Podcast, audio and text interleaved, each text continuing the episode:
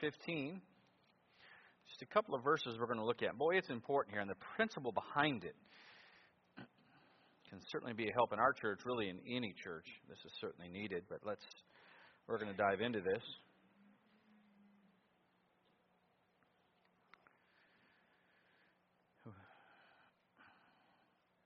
Starting in verse number 19. 19, 20, and 21 is what we're going to be looking at here this morning. The person still speaking is James. He says, Wherefore my sentence is that we trouble not them which from among the Gentiles are turned to God. But we but that we write unto them that they abstain from pollutions of idols, and from fornication, and from things strangled, and from blood. For Moses of old time hath in every city them that preach him being read in the synagogues every Sabbath day. Excuse me. Let's go ahead and pray. Father in heaven, Lord, we certainly love you. We thank you, Lord, for your word and uh, for our church. Lord, I pray that you would bless this time now. I pray, Lord, you would control what I say, how I say it. Lord, I pray for your mercy, your grace, your help to be filled with your spirit. Lord, I pray that your word would help your people and strengthen us and draw us closer to you. Father, please bless. Lord, if there's anyone here who has never truly been converted, Lord, we certainly pray for that as well, that your conviction and your drawing on their heart unto a place of true repentance and faith in the Lord Jesus Christ. Lord, please work. We love you, Father. We pray and ask all this in Christ's name. Amen. Of course, we've been here now in Acts chapter 15 for a couple of weeks. Uh, we're coming through the book of Acts, and we have saw here when we came into starting around Acts chapter 12, we see the gospel just exploding among Gentiles. Acts chapter 10, you have the very first time in Scripture where you have somebody who has been converted, a, a, Jew had been converted, actually taking the gospel to a Gentile. And that, of course, was Peter with the vision that he had from God. The Lord literally having to give him this vision to tell him, Go, go. You need to go unto the Gentiles.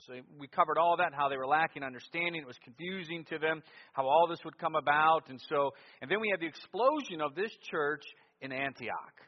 Um, it just takes off. Antioch of Syria, this church just explodes. It's, it's, it, it, uh, they have for their pastor the Apostle Paul, Barnabas. I mean, just incredible men are there. And so it's during it's from that church that the Lord sends out. At this time, by the way, keep in mind the church at Jerusalem was suffering greatly under persecution. So they have dwindled down. It's the apostles and a few others who are still there at this time, but they have dwindled down greatly. And so the church that is Uh, uh, in the entire region that is helping to reach the world that is the most uh, uh, active and, and, and growing is the church at Antioch. And from there, the Lord calls out Paul and Barnabas unto the very first missionary journey. They are commissioned out of the church to go and establish churches. And they head out into a region called Galatia. And they had just amazing what the Lord did there. They saw churches established and settled, and, and they return. In chapter 15, as we get into the return from that very first missionary journey, when they get back to the church at Antioch, they're reporting what is taking place. Peter is there. Peter happens to be at Antioch at this time as well. But Judaizers had come in. Judaizers had come in and started teaching false doctrine they started teaching that these Gentiles who have been saved, like in this church at Antioch, that they must first basically convert to Judaism before they can truly be converted to Christ. And they, they put it like this they said, listen, they're not really saved yet. They have to be circumcised, they have to follow the law of Moses. And it led to this confusion. It led to you know, people not understanding. And so what happens is, is Paul and Peter still there. They all head back to the church at Jerusalem, to the rest of the apostles, and they are going to settle this issue. And they needs to settle it. And sure enough, we, we, we've been in chapter 15. The first person to speak was Peter, which is good that he did, because remember, he messed up. When he was there, he was fellowshipping with the Gentiles, eating with them, but basically, when the Judaizers showed up, he backed off. And Paul had to rebuke him to his face. So Peter speaks up and he affirms what God did in the past. He said, Listen, no, let, us face it. God gave me the vision to go into the Gentiles. I was there. I preached. I was there when they were converted. I was there when Cornelius and his house. I watched it. There was no question about it. They converted unto Christ. There was no mention of circumcision. And then he reiterates. He says, Brethren, let's not forget the law never saved us. And so he concludes we are saved by grace through faith. And then Paul speaks next. Paul, too, uh, stresses what God is currently doing. He says, Listen, no, we are going out. Gentiles are truly converting to Christ. We see God's hand of approval on it because of all the miracles and wonders that He's doing. And then James speaks. And that's where we're at. That's where we've been at the last couple of weeks, is where James stands up to speak. James is currently the pastor at the church at Jerusalem, the half brother of the Lord. And so he begins to speak, and the first thing he does, he also tells them, he said, Listen, let's face it, they're getting saved. Apart from circumcision, apart from the law, this isn't right. We know this is true. And then he uses great wisdom, and he stresses to, to, to, to the men of Israel that have been converted, he said, Listen, God's not done with us. The kingdom is still coming. So they have settled the doctrinal issue of salvation. Salvation is by faith through grace. That's what it is. It is by repentance and faith in Christ alone through God's grace. That's it. If you are trusting in your salvation for anything else, listen, you have been deceived. Salvation is in Christ alone. The devil is doing great today at getting people to play with uh, semantics with this. I remember when I went to my grandfather's funeral. Uh, my dad's dad. I went to my grandfather's funeral. I was on uh, a furlough at the time. And I went to him, and he grew up in the Catholic Church. You know, I grew up Catholic. He went to Catholic schools, all that. That I am there, and and they knew who I was. You know, family knows I grew up going to even the Catholic church that we had it in. And and one of them had come up to me and and, and said, "Listen, just so you know, your grandfather did accept Christ, but I know where I'm at." And so I, I wanted clarification. I said, "He did." I said, "What do you mean?" And I knew what was coming by that. I already understood it. But it's semantic. It's the word. And it's, they've learned how to use some of our own terminology. And so the multitudes of people just say, Oh, amen, I'm so glad. But you better ask the question Well, what do you mean he accepted Christ?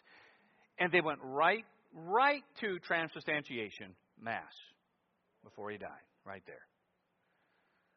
there. Salvation is in Christ alone. So, what has happened here in Acts 15, that issue is settled.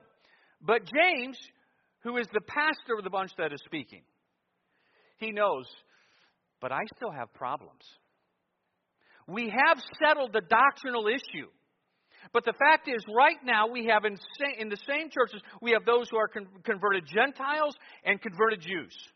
Two entirely different cultures coming together. And you know what? They need to get along. They need to get along. Doctrine has to lead to duty, and that's where James is going to go. James emphasized this in his own epistle in chapter 2. These two very different cultures coming together, one from a very pagan background filled with idolatry and immorality, and the other from a basis of truth, but incredibly legalistic. And now these two are coming together. James understood we have to have them uh, uh, uh, unified. We have to have them get along. We have to have that fellowship. If this is going to work, they have to get along. So James uses great wisdom in our text from God to help these churches that are forming get along. The key is going to be, as we're going to see, this is going to be love and not law. They need to be united. He very well knows that even with this doctrinal issue settled, when it comes to salvation, there still could be great division within the churches. And the fact is, a church that is fighting and divided will never be effective. He can see the open door for the devil to get in and just cause constant division and constant bickering and a measure of competition between the two groups, the two cultures that have come inside. He knows will never be effective. He knows the importance of them being single minded. Story is told about a father. His two boys are always arguing, always fighting. It's causing problems in the house. They're just never getting along, fighting over and over and over. And so the father, once again, they're arguing. The house is filled with strife. He grabs the oldest one and brings the family around. He gives him a stick and he says, Break the stick. So he breaks it. He gives him two. He said, Break them both. He grabs the two and he breaks it. He gives him three. Break all three. He breaks all three. He gets up to about five. It's a little more difficult, but he finally is able to break it. He gives him six. He says, Now break all six. He can't do it. It's not possible. And then the father stressed to his family a house divided cannot stand. And that's true. The devil will do it. He can't even in our church to cause division, to cause strife. If, if he can attack within, was what we see taking place. He tried attacking from without, but the church was flourishing and growing. So now the attacks are coming from within. We are much more effective when we are unified as a church. When we have good fellowship with each other, enjoying the relationships, so there's not the division and the strife. We have the same purpose and the same goal. But the truth is, think about this all of us in here have different life experiences. Every single one of us. Which have brought us to the place where we are right now. But because of what we've come through in life, we can all view things differently. We, will see them from different perspectives. We have differences in our walk. What Roger experienced growing up as a farmer in Iowa is much different than what I experienced growing up in Cleveland, Ohio. I mean, how Greg grew up in Michigan. Where's he at right now? Where's Greg go? He's gone. Probably out there ushering or something. But how Greg grew up over in Michigan. I mean, anybody that grew up in Michigan, my goodness. That's why we have a reading class established in our church. The fact is, we are different. And that's fine. The Lord has directed our steps. But all of us, even as we come together here, have to work together. And really, in the United States of America, we're unique in that way. I remember when I entered the military, and I understood the, the importance of one group of people when I, when I was in Korea for a full year. To see how that language worked, but to, to, for the first time, really being apart for an extended time, a part of a culture of one people. And, and part of that, I understood also the greatness of our own country because of all the different people in one place. There's almost a picture of what, what churches should look like as we reach the world in our own nation. But we can also see in our own nation right now how effective it can be to cause division and hatred. And how ineffective as a nation all of a sudden you can be. The same is very true in a local church and in a family.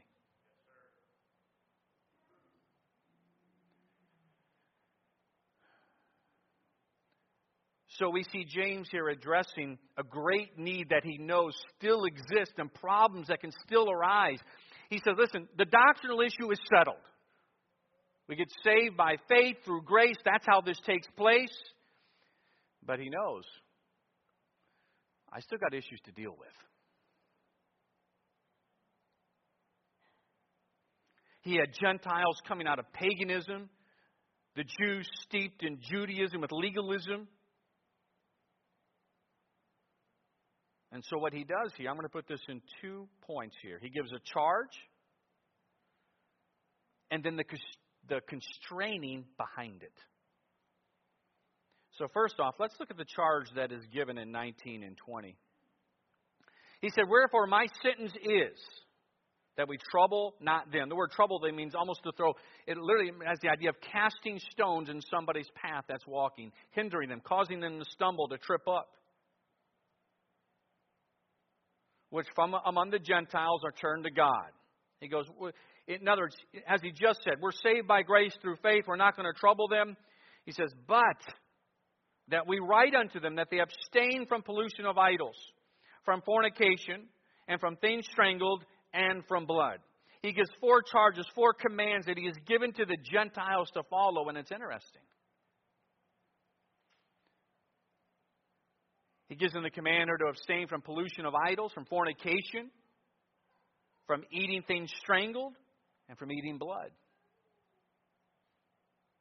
You might be wondering if the three of these here apply to us today. I remember I ran into that in the P when I was in New Guinea, missionary in New Guinea.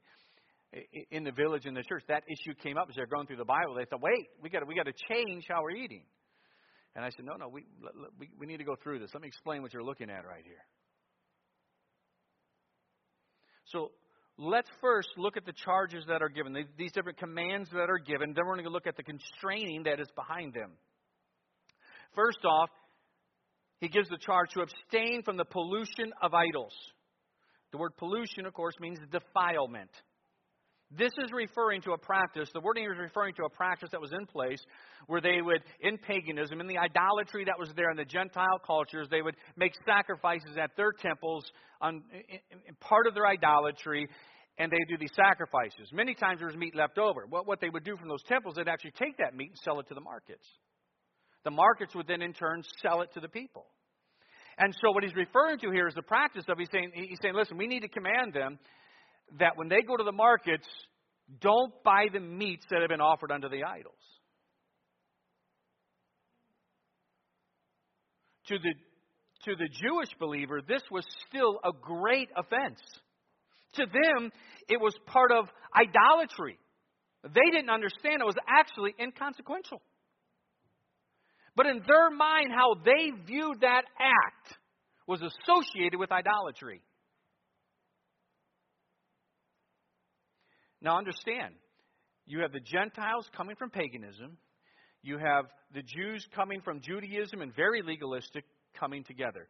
They will view the purchasing of those meats very differently. All right? Let me explain. I think you'll understand in a second. The Gentiles that got saved grew up with idolatry.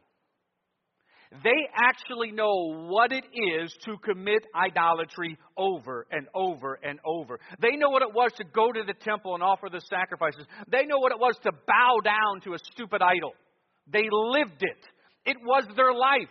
It never even occurred to them that when they went and bought meat at a market, that that meat had anything to do with idolatry. Because they lived idolatry. They knew what it actually was. And that certainly wasn't part of it. That was just buying meat. That's all it was. But to the Jew, they associated it with idolatry.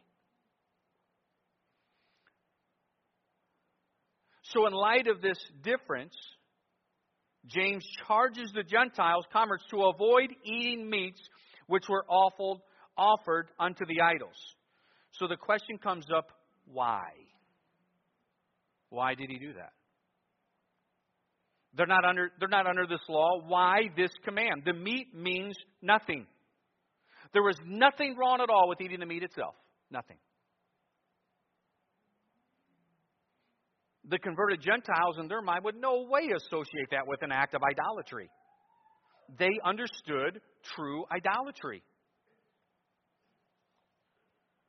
Let's, over to, let's look over to 1 Corinthians chapter 8. A man who is sitting here listening to James addresses this even further in 1 Corinthians chapter 8. Go to 1 Corinthians chapter 8.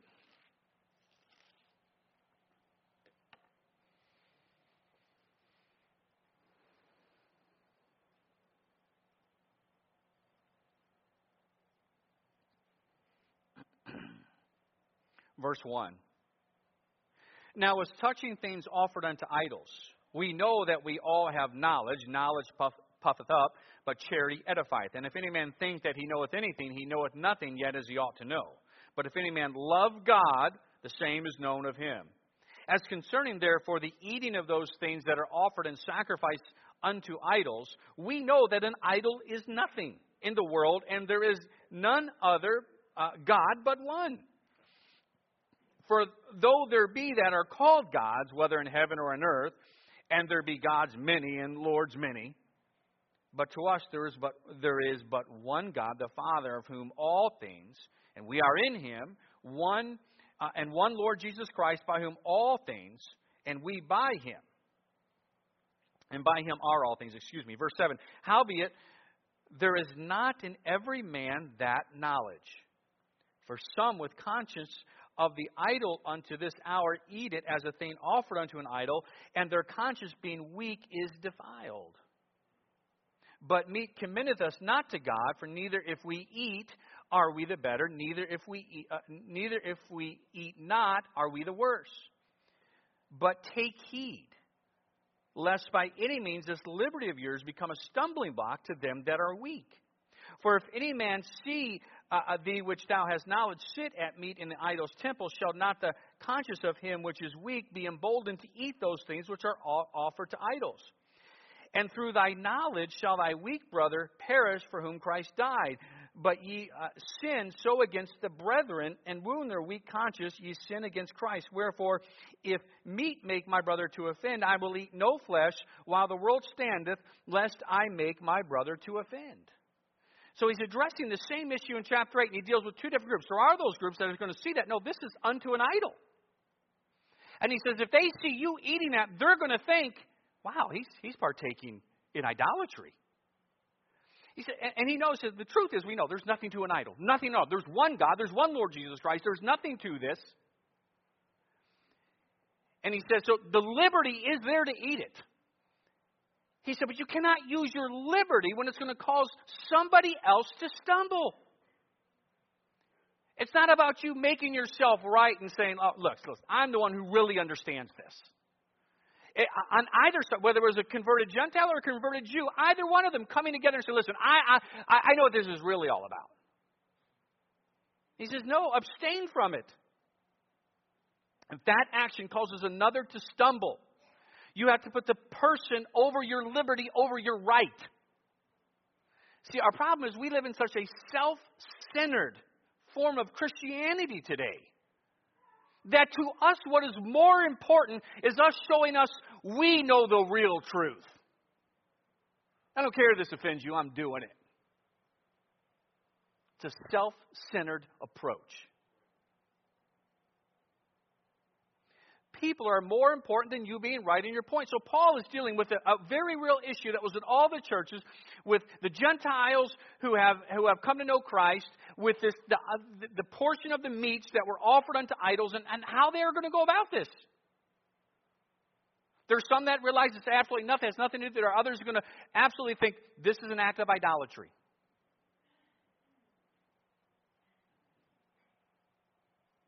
So he gives the charge unto the Gentiles. He says, Now, but listen, salvation is settled. But this is what you need to do. You need to abstain from those meats that have been polluted by idols. We're going to get to the why more often, but it deals with their brethren, the converted Jews. Next, he brings up to abstain from fornication. Now, this, this certainly is going to be needed.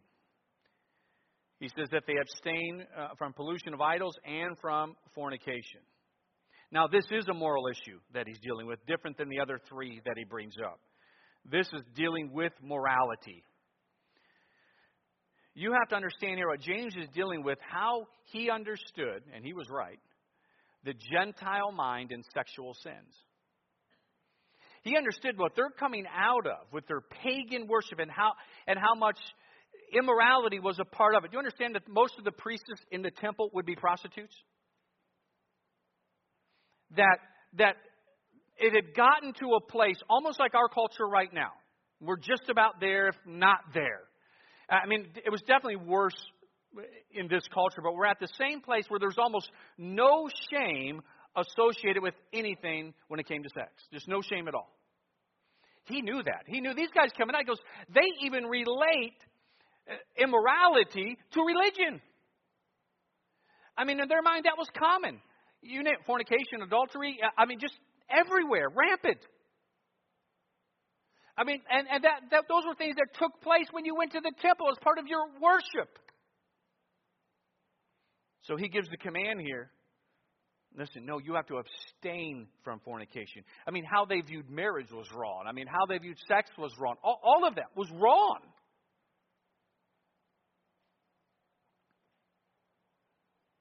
I mean, prior to conversion, they live very wickedly in their relationships.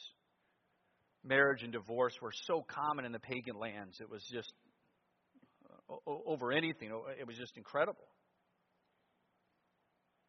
And he knew they have to change how they view and how they deal with the opposite sex.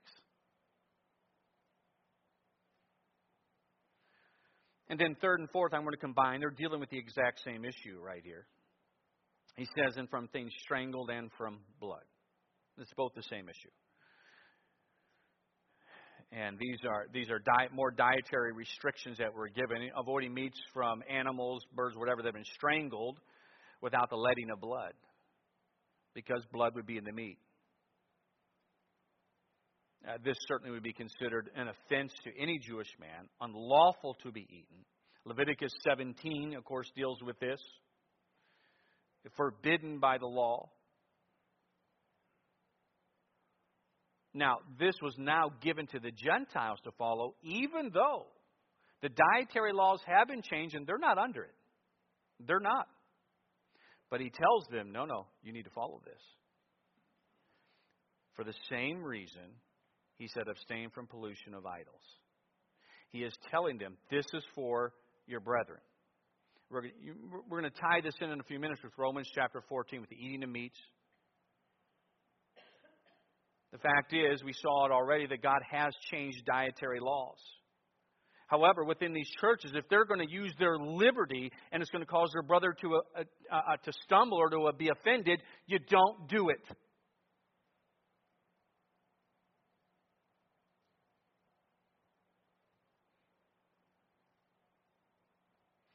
They have something new that needs to be governing, governing their actions.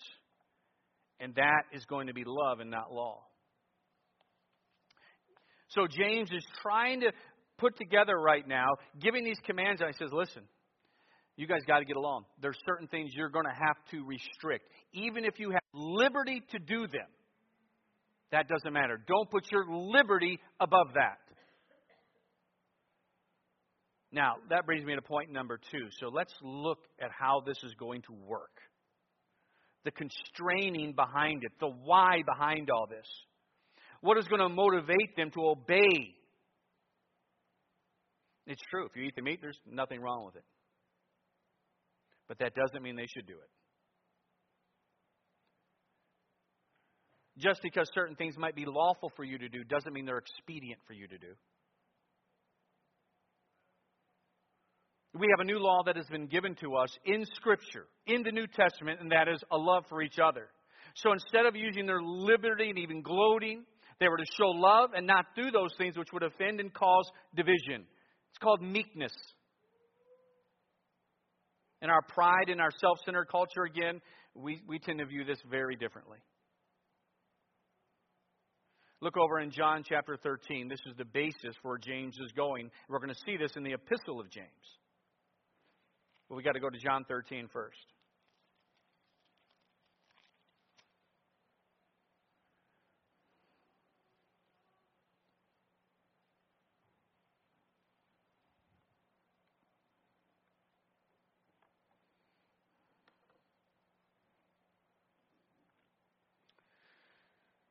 Jesus said this in verse 34. A new commandment I give unto you, that you love one another as I have loved you, that you also love one another. This is going to be governing their actions. A genuine love for each other. Following this command that is given by Christ, following this law of love, this is going to be James's point. This is what's going to settle it right now. That's, it was a very real issue in those churches that had to be dealt with. I mean, today you can see the devil using the same thing. I mean, if you, if you, I remember when I was in uh, New Mexico, my very first assignment in the Air Force. There was a fellow there who was straw on SDA, straw on SDA, and you could see the dietary restrictions that were in place there. Uh, much like the fourth command, which was lifted up above the others and whatnot. So there was already, you can already look at that and see principles that were out of place right there.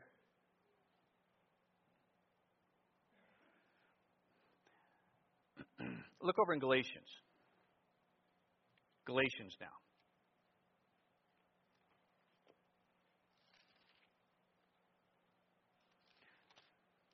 I want you to see some things here. Because we as a church, there, there's things in our life that even though we might have liberty to do certain things, it doesn't mean you should. What guides our decisions in this is, is whether, well, is this going to be, is this going to cause somebody to stumble if I do this?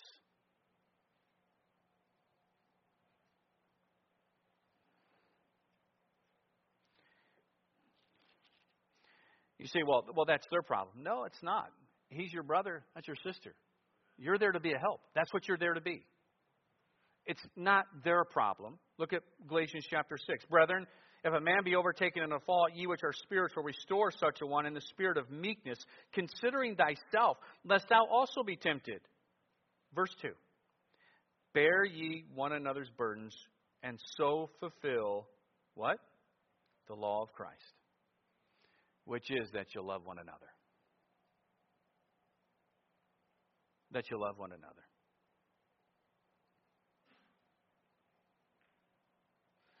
It's loving others, seeking to help others, seeking that compassion, not seeking simply self and, and what your rights are.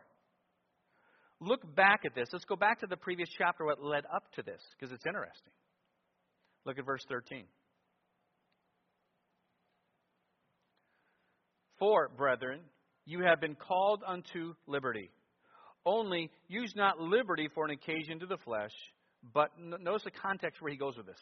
But by love, serve one another. For all the law is fulfilled in one word, even in this Thou shalt love thy neighbor as thyself. Here he's doing with our liberty, our, our, our, and what we're we could draw this out with I was to, if I was to do a series on liberty. Much of it deals with us. We're now at liberty to do right, by the way. But nonetheless, when you come across something that you know would cause a brother to offend, the law that's to govern you now is the law of love. Saying, you know what, I'm not going to do. That's going to cause them to offend. I, am not going to show that I am right in this. No, I'm going to try to help them through this.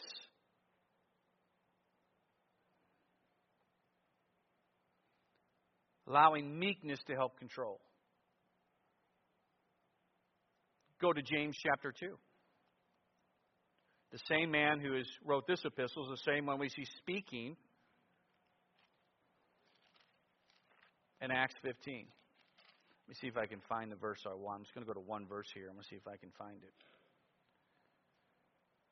Yes. There it is. He's repeating it. Let's just look at verse 8. James stressing the same thing that we see in Galatians. It's, and again, it is what's motivating behind what he's addressing in Acts chapter 15. It has nothing to do, remember, it's not dealing anything with their salvation. That is settled. He said, that's done.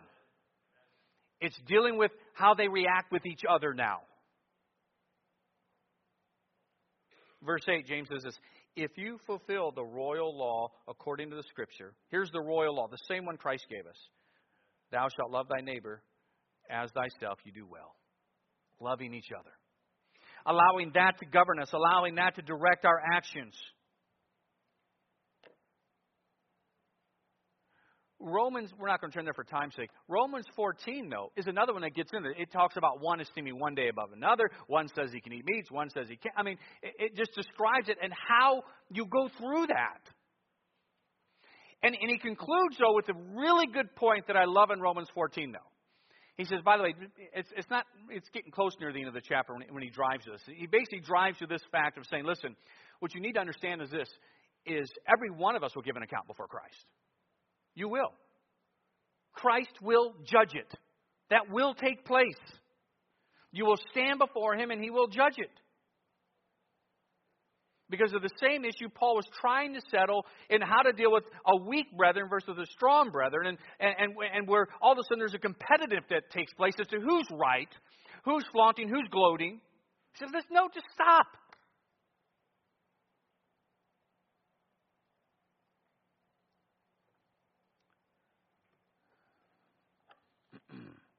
Love, and not simply the law, is what is to guide their actions. It's because of the royal law that was been given that they are to follow that.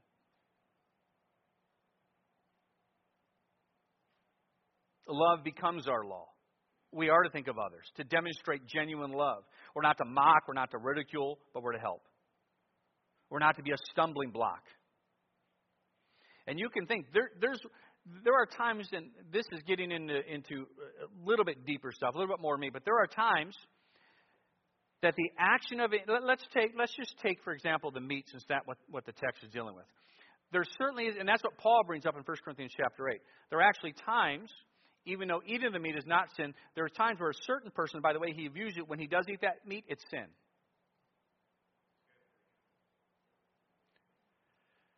It's sin. It wasn't because of the meat, because God knows. The Paul said it's nothing. But there are real world circumstances because of how God looks at a heart and a mind and a life to where that person actually partakes of the meat, it is sin. There could be different things that lead to that. The doubting. Well, I'm not sure. And if you go ahead and you do that anyhow, you're not sure? Oh, no. Mm-mm. You abstain.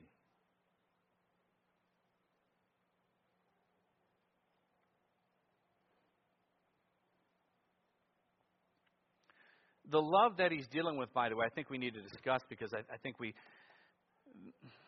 we're certainly dealing with God's love, of course, but we look at love as lovey-dovey, purely an emotion. And, and, and uh, obviously, a feeling of emotion can and many times does, in fact, go with love. But love is very much a principle, an action, much more than it is a feeling.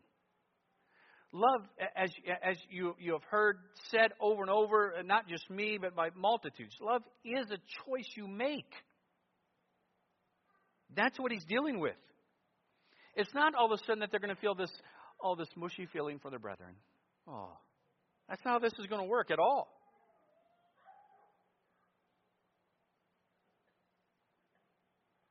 But nonetheless, they have to demonstrate not because of an emotion, but because of a command to love, a direct care, concern for others and their growth, and respond accordingly. So it's out of love for their brethren that the Gentiles are to restrict their diet and to follow those laws for the love of their brethren, because it would cause them to stumble. It would be offensive. It would be wrong.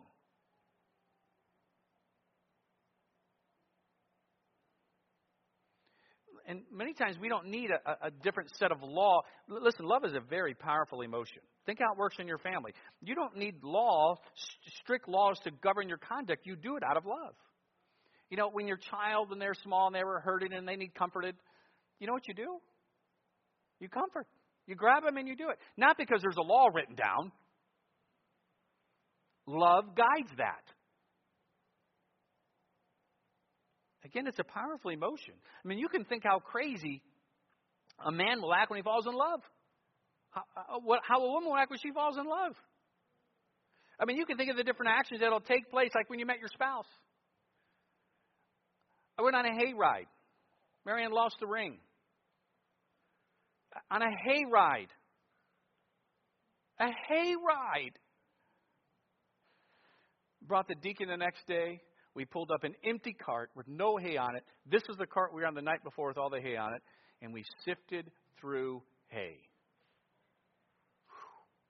To find a little ring that we already walked the path by the way. Everywhere it went we walked the path on the hay ride. Didn't find it.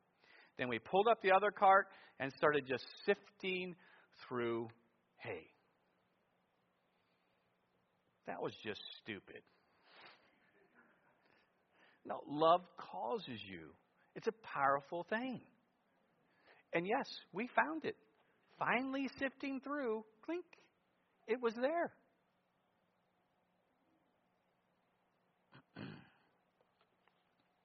and so the motivation behind this, what I'm trying to get you to see is there are things, yet that you might be able to do them, but if they're offensive and wrong, it's not about you being right. Why don't you have some concern and genuine love for the other person?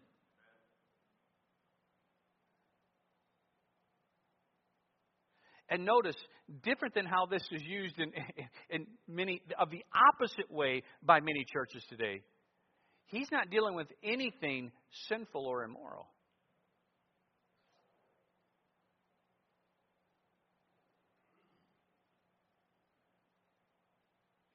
I mean, let's think about it. Paul said this it was the love of Christ that constrained him in all that he did.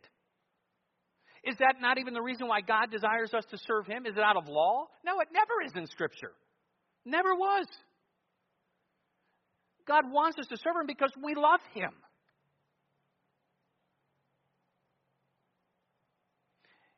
Look at verse 21 of our text. He brings up a very important, important point here I want to bring up. Verse 21. He's trying to give understanding. He said, Listen, you guys got to understand this. You're in this church with all these. This is unto the Gentiles now this letter is going to be addressed. All right, so he's not speaking to Jewish brethren, he's speaking to the Gentile brethren. And he's reminding us, think about this for a second. Think about this. For Moses of old time hath in every city them that preach him being read in the synagogue synagogues every Sabbath day. He says, Do you understand? They're being taught this every single week. You just can't come around and flaunt it. You're going to be offensive and it's wrong. And more importantly, where he's going with this one here is before those who are still lost, those who are apart from Christ.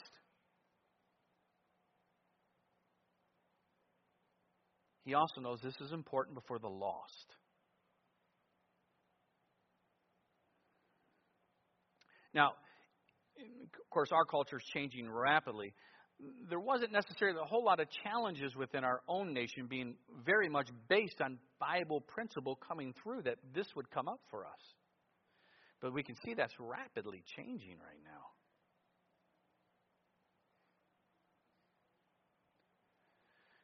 Now, let me finish with this in Galatians chapter 5. Let me finish with this. Because the truth is, it's easy to say this, but actually putting it into practice, it's difficult. The strength to be able to do this is actually much more difficult than you might think. Because let me, let me give you just a couple of months ago, I was at a lunch. I was at a lunch with a person that, that knew of our church and whatnot, and and my flesh wanted to rear up really good in the moment. And at the time, I think I'm fine. I'm you know, think I'm in a spiritual place, all that stuff. I'm at the lunch, and he he out of the blue, I wasn't expecting this, brought up a problem he had with our church. You want to know what it was? I'll tell you what it was. If my flesh comes out here, I'm sorry. I was just shocked in the moment. That I do announcements on slides before the services. And I'm sitting across the table and I just heard that. And I'm like, wait, what did I just hear? And oh, did the thoughts come into my mind? They did. I'm like, wait, wait. I wanted to go right into it. You have a problem with that? I want to say, do you know where you go to church? And just list it. Wham! And you have a problem because I actually show announcements on, a, on slides on a power projector before the church? But that would not have been right. Mm-mm, it wouldn't have been right. That would have been about me wanting, because I knew in principle I'm right on this. There is nothing wrong or immoral or sinful about showing announcements on that before services. Nope. Nothing.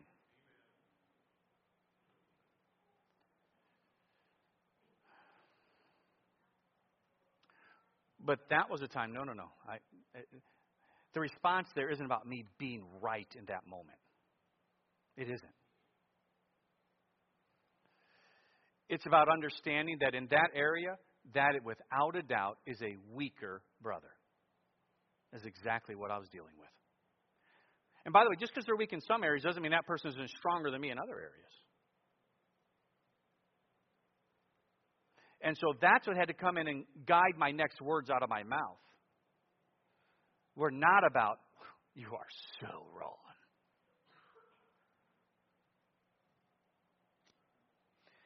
So, anyhow, the point is sometimes the ability to accomplish this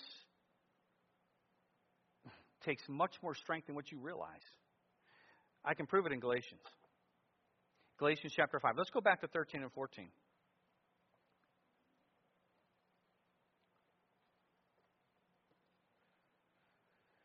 He says, For, brethren, you have been called unto liberty. Only use not liberty for an occasion to the flesh, but by love serve one another. For all the law is fulfilled in one word, even in this Thou shalt love thy neighbor as thyself. But if ye bite and devour one another, take heed that you that ye be not consumed one of another. This I say then. Notice where he's going now in verse 16. He's dealing with this by love, serve one another. But if you bite, devour, there's division. Take heed that you be not consumed one of another. Stop the fighting. Don't use liberty, all of a sudden allow that to cause division when it shouldn't be there. But then he gets to the strength behind it. This I say then walk in the Spirit. He knew what was taking place was of the flesh on both sides. It was all of the flesh.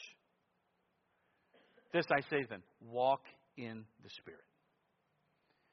And boy, that's true. The ability to actually accomplish this, to demonstrate love, of loving somebody you don't like, the ability to maintain that comes from God's love Himself when you're walking in the Spirit. When you're, and again, that's not some mystical thing. That is just simply that surrender, yielded life to the Spirit of God that needs to take place every day in our life. That yieldedness to Him. But to have the strength to accomplish that, you're going to need God's strength for this. Because you, you can just think of, think of your own flesh. All of a sudden, you're hit with something, and you know, there, there's not a doubt in your mind. You are convinced, I'm right in this. I'm right. I know the Bible behind this. I'm right in this. Hmm. You'd be amazed how easy the flesh can come right up in that. You need God's Spirit and His wisdom in those moments. The goal is as we love each other is to help bring the other person up, not establish that you have better knowledge. It's to bring them to a place where they are growing in Christ, where that does take place. So, James comes down now. He sees the problems that are going to be taking place in this church. He knows there's still issues that are there. So now he uses wisdom with them to say, all right, listen, the fact is they got to get along. They're going to need this. Just like we do. And what's going, to, what's going to govern and allow them to be able to do that is have that, just like Christ established in John chapter 13, is to have a genuine love for each other to allow that royal law, the law of Christ, govern our actions. Govern our actions with heads bowed and eyes closed.